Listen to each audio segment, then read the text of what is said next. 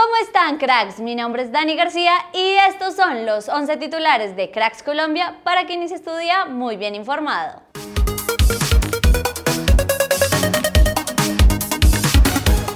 Hoy tendremos un nuevo campeón de nuestra liga. A las 7 pm empieza el partido entre Pereira y Medellín en el estadio Hernán Ramírez Villegas.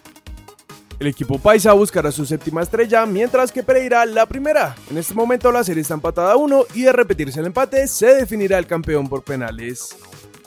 Johnny Vázquez, capitán del Pereira, habló en la previa del partido y dijo, Queremos conseguir el objetivo grande, salir campeones, marcar historia para una ciudad, para una hinchada que se lo merece, para personas que partieron y que no pudieron tener esta oportunidad. La historia está ahí, hay que ir por ella, hay que arrebatar la bendición. Nosotros somos un equipo que va al frente, que crea chances de gol y que es normalmente efectivo a la hora de definir. Ese va a ser el objetivo principal, es tratar de hacer un juego que nos permita tener oportunidades y concretar. Ahí está la diferencia. Dijo David González, técnico del DIM. Carlos Ortega como central, Sebastián Vela y Mari Blanco como asistentes serán los jueces del partido. Nicolás Rodríguez y Luis Trujillo estarán en el bar.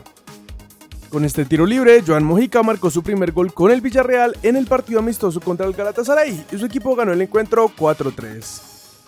Andrés Perea, que jugaba para el Orlando City, será nuevo jugador del Philadelphia Union. Nuestro crack de 22 años hizo su debut con Nacional en 2017 y con solo 15 partidos dio el salto a la MLS.